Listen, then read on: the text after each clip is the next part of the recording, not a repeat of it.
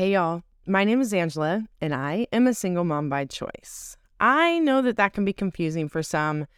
Basically, it means I became a mother through fertility treatments instead of through sex. Yay.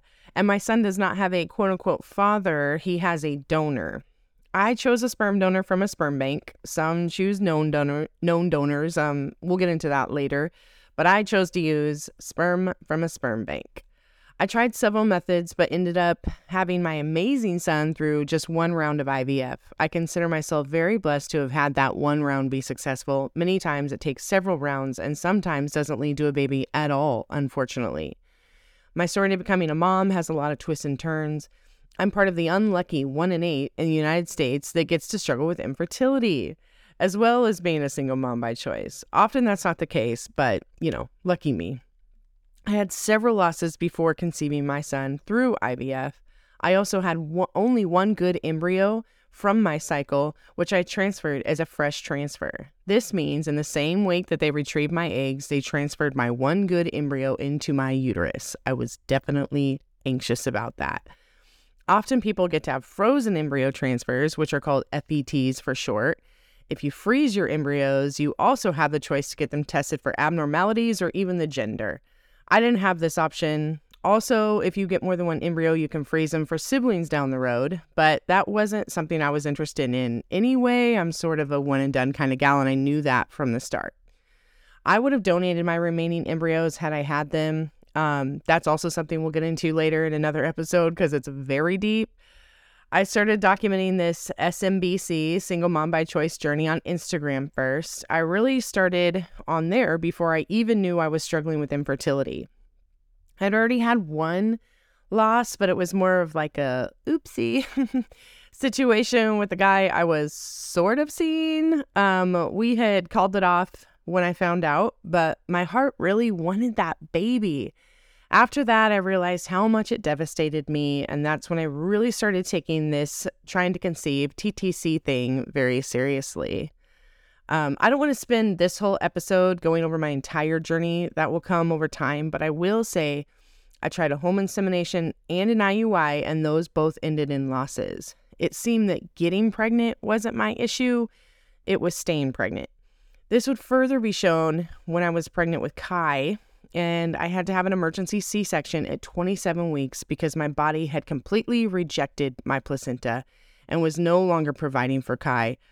Um, he hadn't been getting any adequate nutrition since around 24 weeks. When he was born, he weighed one pound, six ounces, and was just 12 inches long. They weren't very hopeful for his life, and if he did live, they told me most likely he would have disabilities. Well, Kai did, in fact, live and he is thriving.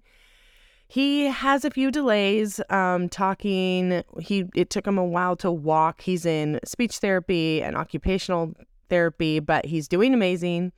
And he turns two in May, and you can see all the pictures of him on my Instagram at a single mama choice.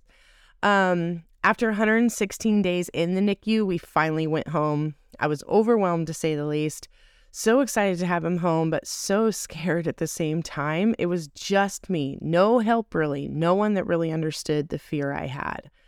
I did meet some other moms in the NICU, as well as connected with a sort of local mom that was just amazing. And I would call her on the phone when I needed.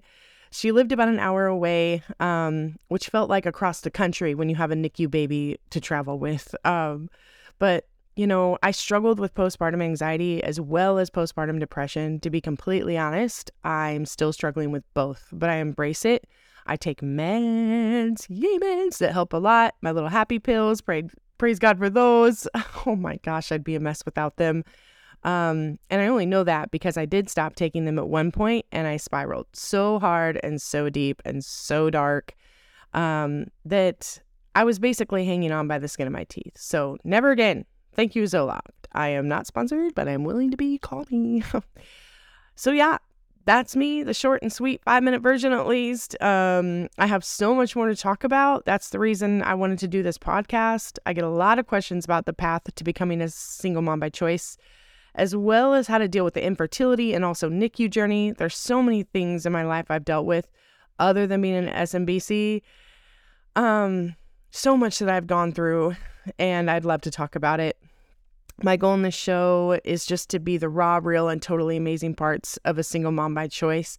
It's really the most amazing decision I've ever made. You'll find I sort of speak my mind.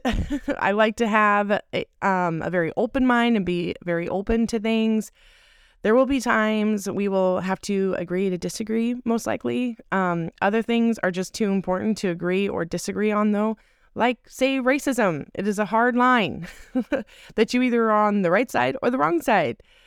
I either fuck with you or I don't. So, yeah, that's that on that. Um, one of the really important things I want to bring attention to through the podcast is understanding the awareness of being a sperm donor as well as egg donors and embryo donors and all that. I really want to get into the deep um, meanings and just everything that entails being a donor. Uh, I will have guests on here. I'm super excited about that.